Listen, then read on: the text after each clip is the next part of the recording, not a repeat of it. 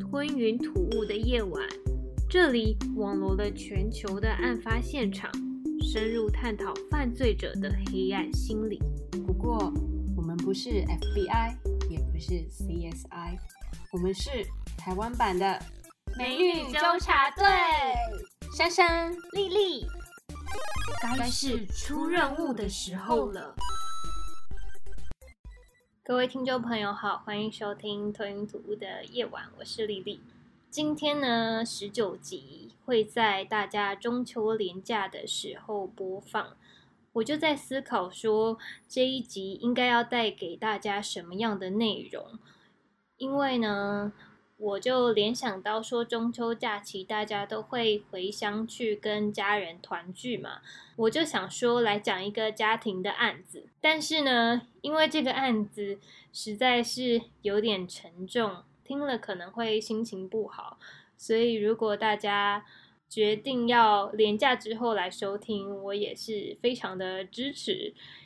嗯，不过我之所以想要讲这个故事，是因为。大家都知道，在二零二零年的今年是一个非常难熬的一年。我们发生了新型冠状病毒的疫情大爆发，以及呃有很多的艺人朋友们无偿的就突然的离开人世，还有很多不管在韩国啊、日本的艺人也因为精神疾病、忧郁症的状况而死亡。所以，对于人们来讲，是一个精神上还有生理上都受到重创。我想要带给大家这个案件，让大家可以去把握机会，珍惜自己爱的人或是爱自己的人。在这边，我提供大家一个想法：我们在这个世界上，往往都会遇到很多我们无法预测的事情，或是。我们就会觉得天哪，这件事情怎么会发生在我身上的这些思考？但是，呃，我们其实每一天，如果学会用平常的心情去面对这些无常的时候，当我们在遭受更大的打击的时候，我们其实就有比较多的心情还有能量可以去面对那样的困境。这也不是说是一个。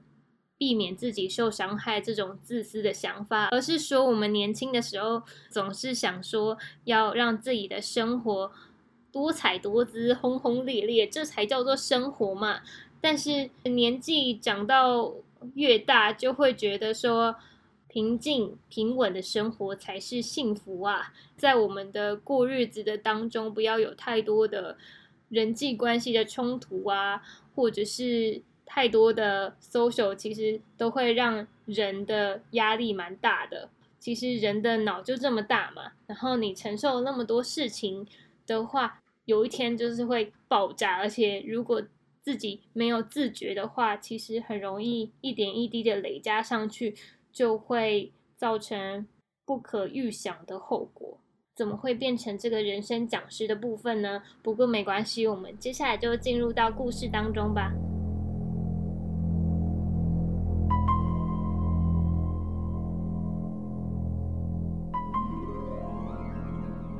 陈小姐，如果现在可以让你回到过去，你最想回到哪一段时光？嗯，如果可以的话，我想回到去年一家人开着小巴去溪边游玩的时光。那时候真的好开心哦，看着他们开心的笑容，我都觉得我好幸运的可以活在这个世界上。我觉得我真的不行。你看那个高度，我觉得实在是太高了，我跳不下去。好哥，我示范一次给你看好不好？你就闭上眼睛，然后心里默数三二一，直接跳下去就 OK 了。好了好了，啊，不然你示范一次给我看。好啊。哥，你看，真的没什么啊，你快点试试看，很好玩的。嗯，还是不要好了，你自己在那边玩，我去旁边坐着等你哦。哦，哥，你也太胆小了吧！我们好不容易有这个假期可以来到这边玩呢，你就这样子一个人把我丢在河里面，是 OK 的吗？这时候，哥哥的心里就冒出了一段话。其实弟弟不知道的是，害怕跟恐惧是相辅相成的。如果不会感到畏惧，那就不会知道勇敢是什么。陈太太，我可以再问一下，你为什么想用摄影机特别把这一段给记录下来呢？因为我从来没有想过自己的孩子可以这么勇敢，就在他面临死亡的同时，他还是奋不顾身的想要保护弟弟和妹妹。虽然现在他的肉体已经化为尘土，但是他那勇敢的精神。会永远留存在我的心中。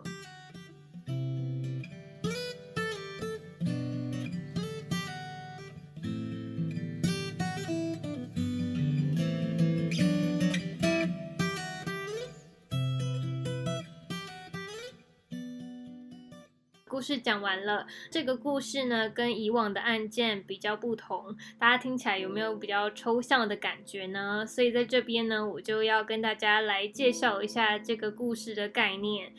这个故事我是参考了一部二零一五年的挪威纪录片，片名叫做《奥斯陆少年有点烦》。然后这个电影主要是在描述一个妈妈，她拍摄她两个儿子的生活历程，总共长达了八年。然后她用一个半小时的，诶不到，她用一百一十分钟去呈现她儿子八年的长大情况，非常好看，推荐大家去看。同时呢，这个故事也参考了一本书，这本书是日本文学。川口俊和所写的《在回忆消失之前》，我自己是还没有看完。不过我看了第一个故事，诶，不是我要骂大家混蛋哦，是他的故事的篇章第一篇就叫做“混蛋”。我看了这个故事，觉得很感动，所以我就结合到了刚刚的剧情当中。川口俊和他其实最有名的这本书是在咖啡冷掉之前。因为实在太有名了，所以它其实有翻拍成电影。我自己也是很想看，目前还没有看。那如果大家也想要看的话呢，我可以把书的连接啊，还有电影的连接都放在资讯栏当中，大家可以比较方便的去点阅。再加上呢，这个故事是专门是为 The Ten Family 去制作的。所以我刚刚说的这三个东西结合起来，就是刚刚上述的东西，跟大家复习一次。我参考了《奥斯陆少年有点烦》这部纪录片，然后还有一本书叫做《在回忆消逝之前》，再加上主要的主题《The Ten Family》的刑事案件。那我之所以会想要用《奥斯陆少年有点烦》的这一个片段，是因为呢。他在纪录片当中说了那一句话嘛，就是说害怕跟恐惧是相辅相成，就是如果不是畏惧的话，那就不会知道勇敢是什么。我就觉得天哪，为什么七岁的小朋友可以说出这么睿智的话？这是连我年纪到了二十五岁才能慢慢稍微有点体会的一句话。那我就觉得。在小朋友还没有经历社会化，或者是没有经历到人生挫折的时候，可以说出这样的话，是非常有灵性的孩子吗？再继续说明我为什么要用这个桥段，这是因为呢，《The Ten Family》的刑事现场可以看到最大的哥哥他是十岁，然后他其实现场可以看得出来，他跟嫌犯是有过打斗的痕迹。可以得知说他在当时那四十分钟的时候是非常英勇的出来保护弟弟跟妹妹，所以我决定在剧中呢再次的强调他的英勇行为。那我现在放点音乐，让大家可以回味刚刚的剧情。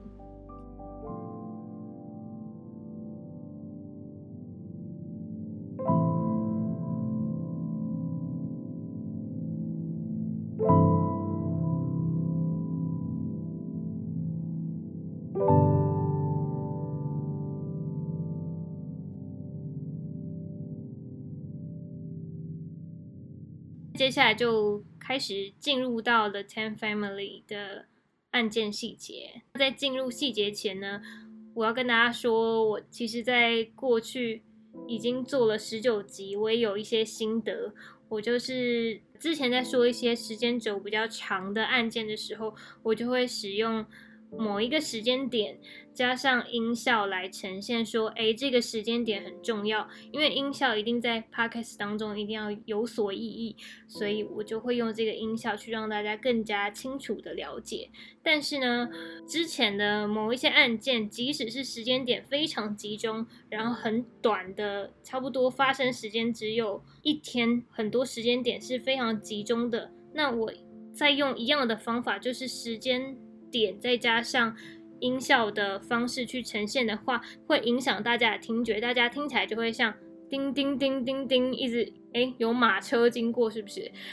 所以为了让大家的听觉上不要受到虐待，所以当时间点非常集中的时候，我就不会用音效来去强调时间点的重要。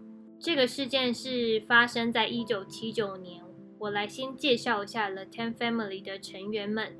这个家庭是由三十八岁的陈坤才以及三十岁的李美英，他们生了四个小孩。第一个小孩是十岁，他的名字是陈国鹏，以及八岁的陈国林，六岁的陈国顺。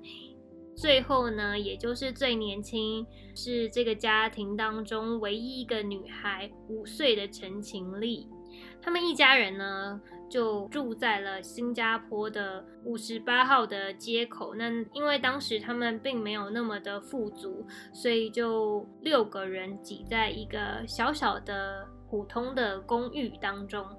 他们夫妻俩呢，有一个正当的工作，就是他们去买了一个小巴士，并且把小巴士改成校车，每周七天就会开着校车载着同学们去上学。接着就接同学下课，这就是他们非常单纯的生活。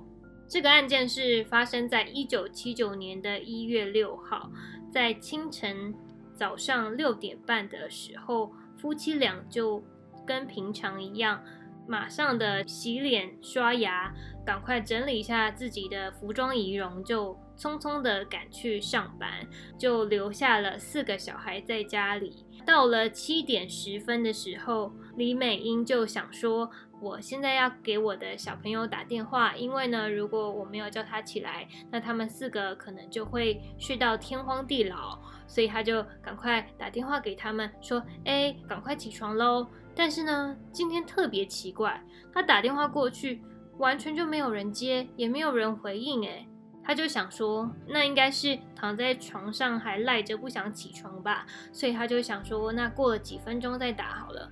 不过呢，他过了几分钟，打了一次，打了第二次，打了好几次，还是没有人接，他就心里觉得怪怪的，赶快呢拨打了电话给他的邻居说，哎，那个不好意思，可不可以去那个？我家帮我敲一下门，因为如果我的孩子不起床的话，我怕他们今天就没有办法去上课哎。所以呢，这邻居就赶快匆匆的要去敲门，就敲门之后，哎，觉得奇怪，为什么里面也没有任何人来应门呢？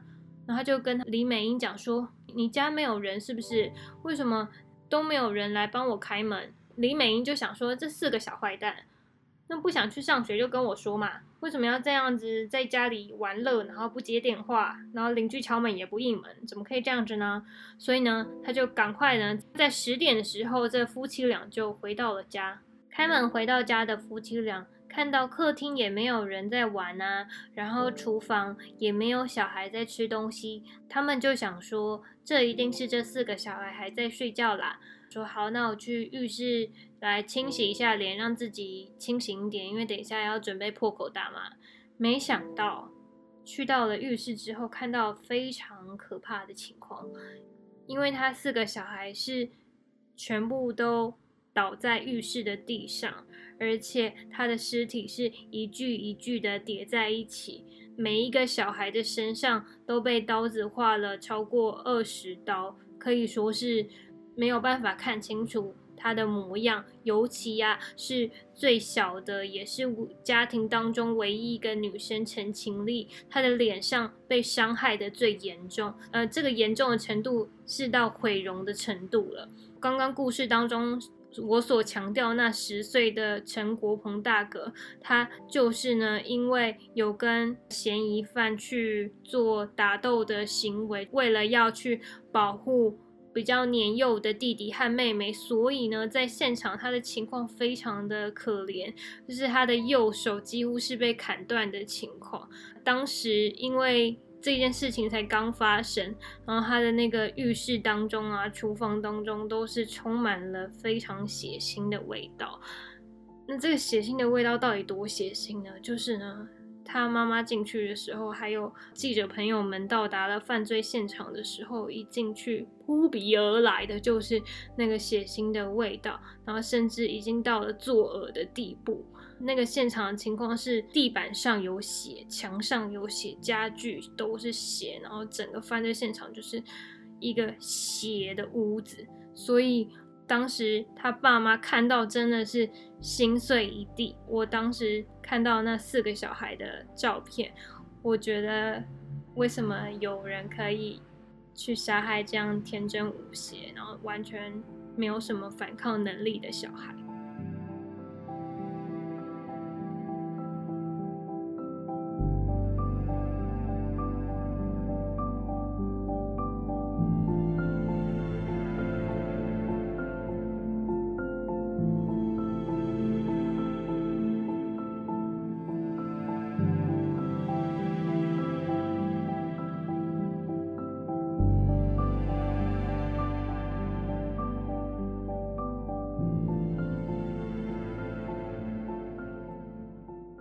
之后，警察就赶快来到了现场，开始搜集犯罪现场的证据，想说可不可以赶快破案。那我来跟大家分享一下现场的一些疑点。第一点是呢，这个现场四周虽然都布满了鲜血，但是很奇怪的是，它是有被仔细的打扫过的痕迹。所以警方很困难的一点是，他没有办法搜集到凶手的任何。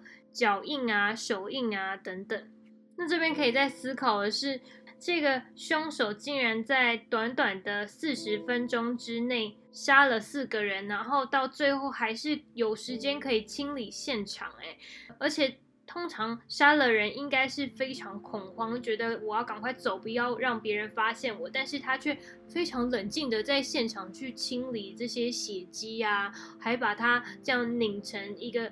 在厨房的一个血的桶子，一般人来讲是会觉得非常惊讶的一件事情。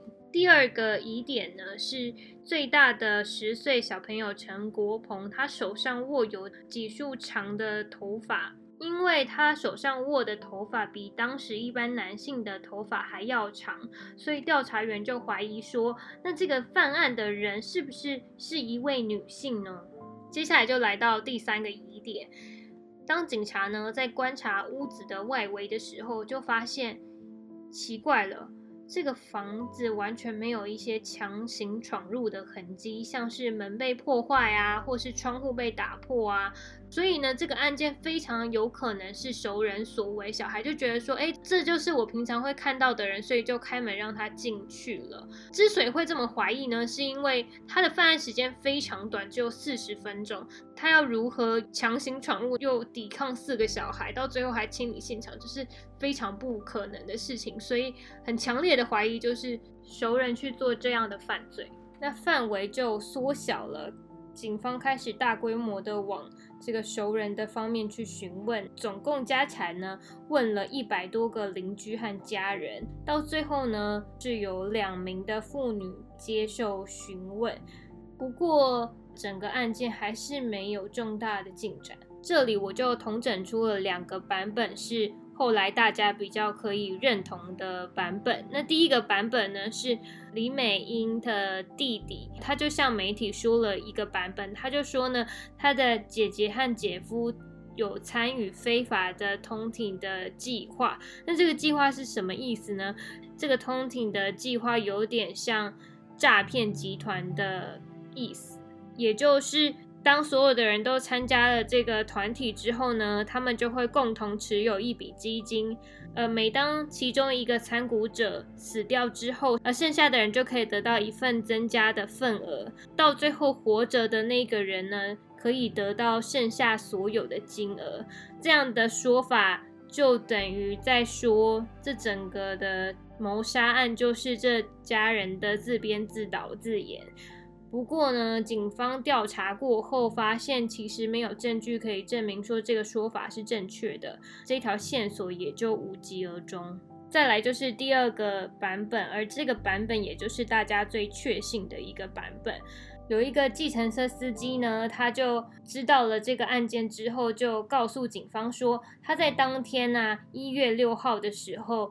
曾经在案发现场载过一个年轻的男生，那他上车的时候非常的匆忙，他就说呢，我要到其中的一条街。那他在这整个路程当中呢，计程车司机就发现这个男生身体的左侧有血渍，但他也没有多想，就想说好吧，那就在他抵达目的地。那到目的地的时候，那个男生。因为实在是太过的仓促了，所以呢，他就开车门的时候不小心把手上握着的小刀贴到了计程车的车子上面，也就是车壳上面。当时就发出了啪的一个声响，计程车司机就往后看，觉得很奇怪啊，这个男生不仅身上有血渍，而且他手上还。拿着一个小刀，哎，不禁就让人家怀疑说，这个男生是否就是杀害那四个小孩的凶手呢？因为根据目击证人的描述，这位男生实在是太符合这整个案件的所有的线索，不管是时间还是地点都非常的相近，而且重点是他身上有血渍，又配有可能是厨房的小刀，所以呢，警方非常的激动啊，想说。没错，就是他了。他就是十恶不赦、杀害四个小孩的大坏蛋，因此就赶快把他逮捕到警局，然后严厉的询问他说：“你是不是有做这样子残忍的事情，杀害了其他人？”但是呢，不管他怎么逼问，还是怎么找寻，警方还是都找不到线索，所以这条可能会成功的线索就这样子又流失掉了。因为这个案子呢，已经长达有四十年了，所以呢，其实有很多的谣言都出现，还有这个案子就像拼图一样，一块一块的拼上去，到最后似乎好像出现了一个类似真相的图像。我想让大家听听看这个版本，那大家可以思考一下是否是正确的。或者是你觉得是不是可信？第一个，我们可以判断说他是不是有杀人的动机，这个动机是不是恨意足以大到要杀那四个小孩？这种绝子绝孙的狠毒手段有必要吗？大家可以听听看。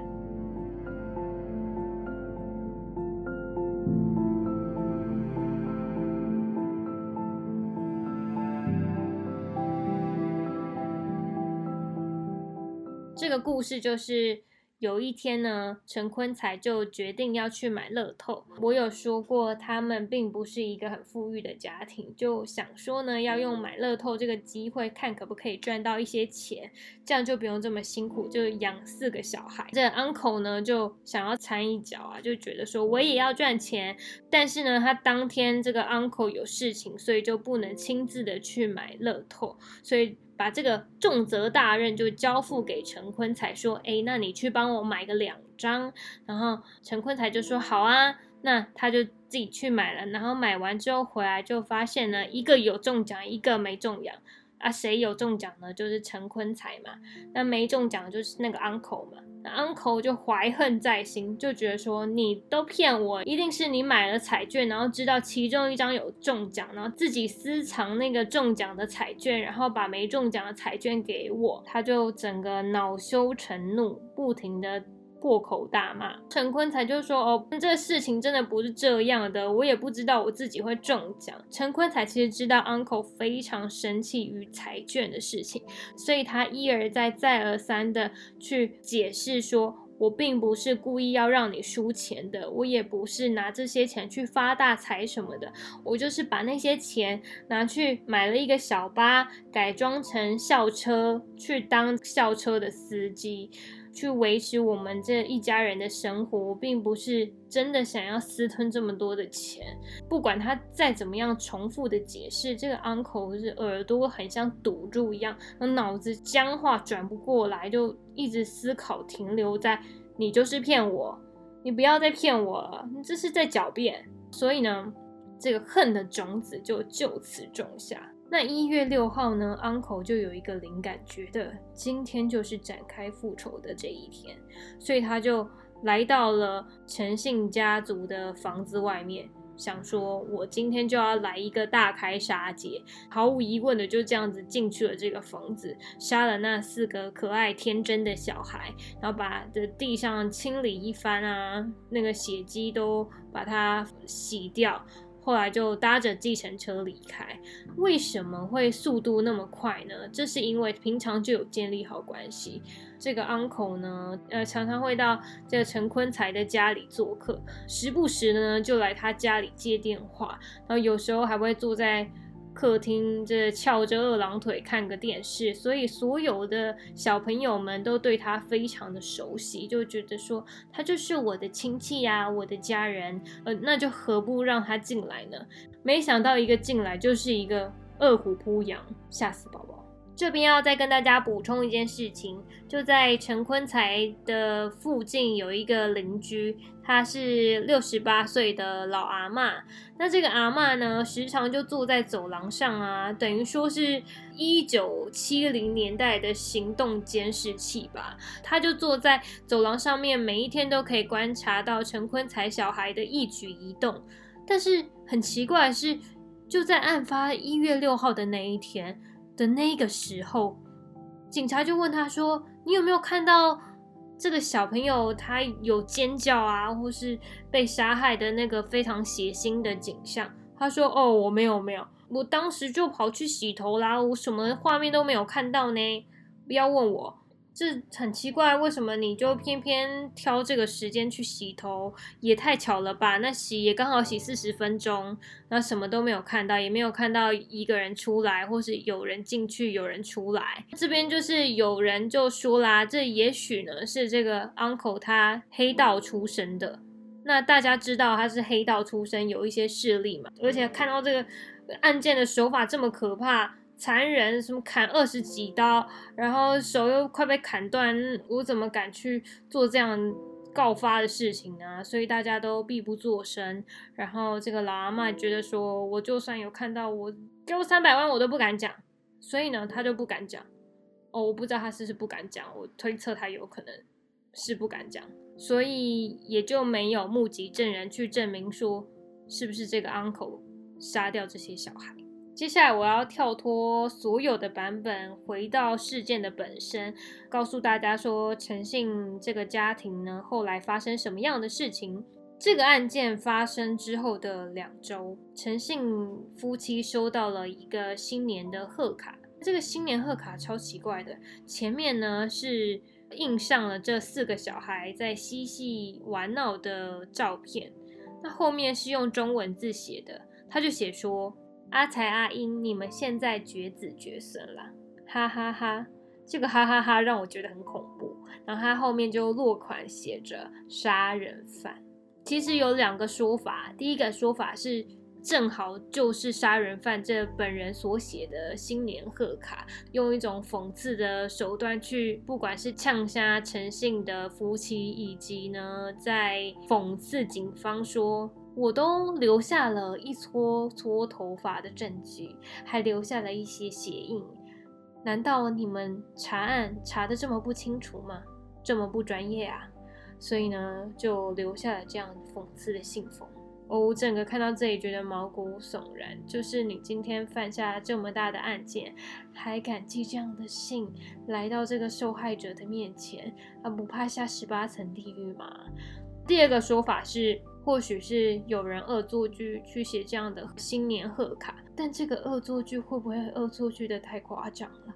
人家在这边痛心欲绝，在那边伤心的哭出来。我跟各位讲，之后我会把夫妻他们看到画面那个很伤心的画面，我会贴到我的 IG 上面。他那伤心的程度，我虽然是四十几年前的照片，但是我一看就可以感受到那一股非常悲伤的能量。李美英她是哭倒在陈坤才的身上，然后她的那个哀戚的眼神，让我觉得说她的世界好像就快要崩裂，感觉好像随时都会随着那四个小孩走上绝路的感觉。痛心欲绝的陈姓夫妻俩经历了这样的事情。又收到讽刺的新年贺卡，身心灵整个承受不住。虽然呢，他们在案发之后把所有四个小孩的东西摆放的好好的，不管是书包或者是他们平常在玩的玩具，其实都摆在原位，并没有做任何的更动，甚至呢，连丢掉都没有。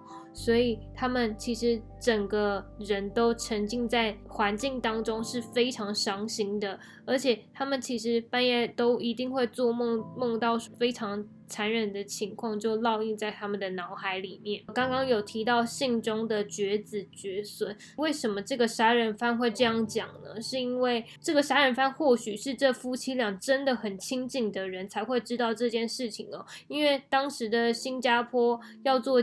节育手术这件事情，对于每一个家庭来说都是非常私密的事情。或许是这个杀人犯在其他的家人口中得知，或是他不小心听到的，也有可能。不过呢，这是因为呢，陈坤才跟李美英决定在生完四个小孩之后就不要再生了，所以李美英就去做了节育手术。但没想到才刚做完，就发生这样的惨案，连一个孩子都没有留下。整个家庭就像空了一样，实在承受不住悲伤的陈姓夫妻俩，就辞掉了校车司机的工作，转行改做塑胶的生意。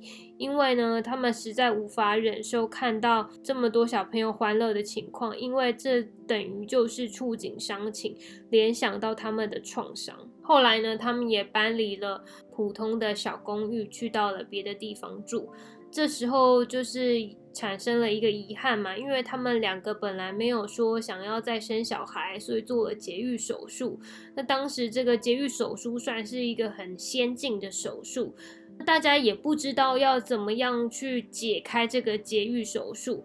不过幸好呢，到最后其实是有成功去解开节育手术，让她可以再次有怀孕的可能。终于呢，在五年之后，也就是一九八三年的十二月三十号，李美英就生下了一位男孩，也就继续延续了他们家的孩子。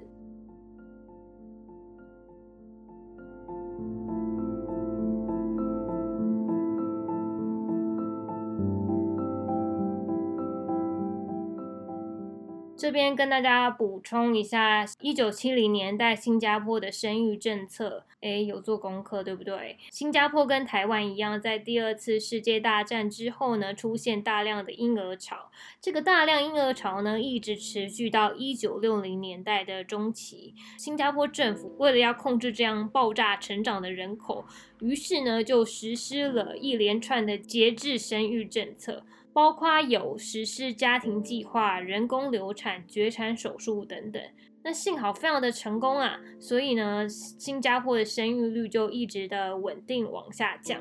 那详细说明一下什么样的政策好了。第一个是家庭计划，也就是人口数额就会决定祖屋分配的优先权。那你生的越少，那你当然就会越优先。那第二个是。在一九六八年就允许合法堕胎，这可以说是相当早啊。第三个是自愿节育，也就是政府他会在医院呢开设一些服务处，去推广说节育站、节育好、节育棒棒棒，让大家觉得生越少，那你就福利得到越多，钱越多，让孩子就可以长得越好，因为得到资源多嘛。第四个呢，就是各种的法律啊，以及配套措施。那有什么呢？第一个是他们会修改雇佣法，如果这个妇女有怀孕的话，那她的有薪的假期会减少。第二个呢，是他会提高多胎的住院医药费。如果生越多，你的医药费就越贵，所以就用这整个政策去制约，说你不要生这么多。第三个呢是。节育的妇女的孩子有优先入学的权利，所以这整个计划非常成功啊！由这些节育的政策当中可以得知，在一九七九年的陈姓家族，他生了有四个小孩，可以说是相当少数的一个族群。可想而知，这两个陈姓的夫妻是非常喜欢小孩的。那我来简化一下新加坡生育政策的大方向，好了。一九七零年代呢，他们的口号宣称呢，都会喊说 “Stop at two”，就是呢，只要生两个，哦两个刚刚好，不要再多了，两个已经是极限。不过呢，这个政策实在实施的太好了，以至于这个生育率实在降到底，可以看到这个底部的部分。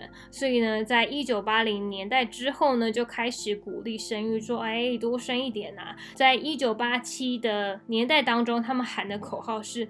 Have three or more if you can afford，就是叫你越生越多越好啊，给你比较多的假期，然后你的住院费便宜等等啊。不过一直是起不来呀，还是跟台湾一样，生育率非常的低。大家多生点哦。这个案件的细节啊，还有整个过程，差不多就在这边告一个段落。接下来我就要讨论两个议题哦。第一个议题是有关于 DNA 技术哦。那在当时我就在思考说，为什么？当时不可以用 DNA 技术去破案呢？那就是因为 DNA 技术还没有发明啊！我就去查阅了一个资料，他就说 DNA 技术是在一九八五年由一个英国的遗传学者 Jeffrey 的发现，他就注意到 DNA 的碱基序列重复次数，每一个人都会有明显的差异，自然呢他就联想到了，其实可以用在个体的辨识上面。很快呢，才五年的时间，在一九九零年代的时候，DNA 鉴定技术就作为犯罪领域的一个侦查方法，等于说是呢，这个技术在刑事审判的世界当中引发了证据革命哦，有到这个革命的情况，可以知道，就是以前是多粗糙，然后现在突然大跃进，变成非常精密的鉴定。这边跟大家补充一下。在 DNA 鉴定还没有出来之前，警察到底是用什么样的方式去鉴别出坏人是谁？也就是呢，指纹鉴定以及协议鉴定。但是如果今天没有。找到指纹怎么办？那知道血液的话，也只能使用血型来区别。但是血型这东西非常粗糙啊，它有只有分为几个类型，也就是 A 型、B 型、O 型、AB 型，它只能做一些排列组合，达到的相符几率只有几分之一而已。它可以把这个相符几率最多最多缩小到几十分之一。可以说是非常的粗略，然后也很难去判断说到底谁是凶手，因为相同的人实在是太多了。我觉得这个案件非常可惜，因为它是在一九七九年所发生的，然后这个 DNA 技术是在一九八五年，才相隔六年的时间哎。那如果今天它的发生时间再晚一点点，那凶手是不是就很快可以找到呢？但是我自己相信的版本是，我觉得输到那个乐透以及 uncle 的那个版本，我觉得是真的，真的有可能像是传闻所说的那个 uncle 背后有极大的势力，导致记者有看到不敢说。或者是有知情的人，他也不敢变成生喉咙告诉警方，或是告诉这个受害者，所以这是我觉得非常可惜的地方哦。我我自己是推测是那个 uncle 就是所谓的凶手，但是是不是事实是这样呢？如果没有证据显示的话，或是证据被藏起来的话，我依然不能断定说这就是 uncle 呃所做的这个重大的刑案。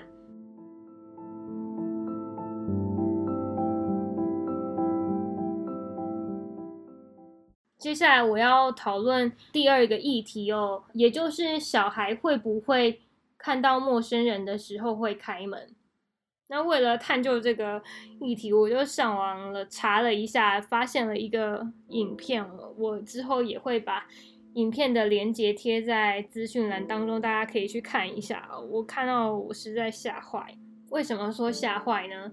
我相信大家小时候的教育都差不多，父母都是叫你说，哦，如果你看到陌生人给你东西吃的时候，你千万不可以拿，因为他有可能是毒品啊。如果有陌生人来敲你家的门的时候，你就不能应门，要跑来跟爸妈讲，让爸妈去应门就可以了。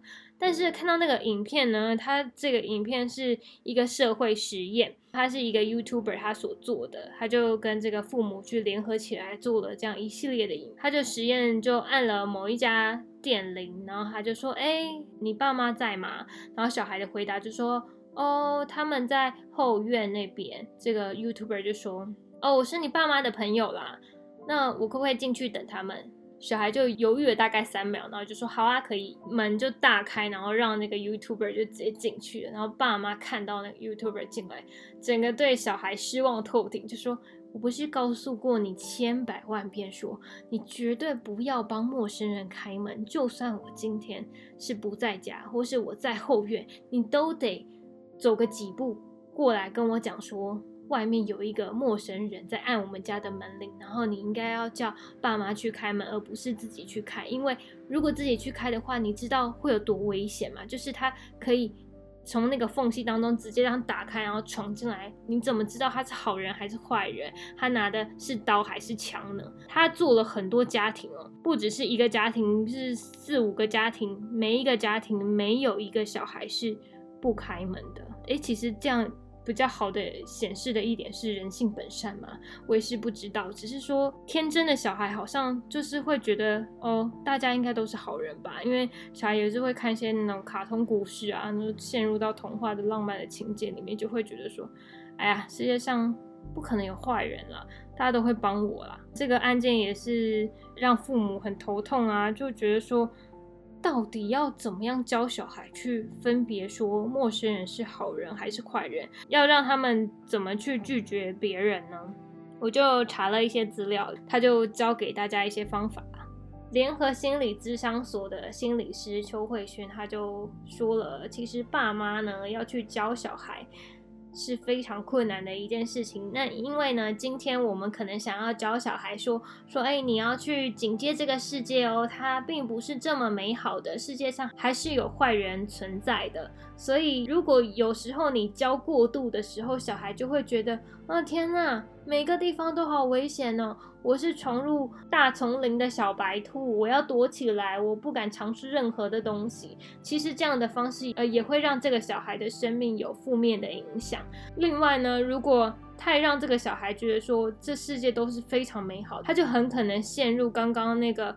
The Ten Family 的可怕的刑案，就是说你随便开门让陌生人进来，你怎么知道他带枪还带刀？他的力气又比你大，他很轻易就把你的小孩给杀掉，这就是非常难为的。所以这时候这个心理师他就说到，可以用年龄的分阶段的方式去教小朋友危机观念的这个教育。如果小孩还是两岁的时候呢，你就可以教他说：“哦，你现在不要离开大人的视线哦，就是如果你离开的话，就走丢，我就会找不到你，很担心你。”到三岁的时候呢，你可以去教他去辨识如何去处理危险的情境。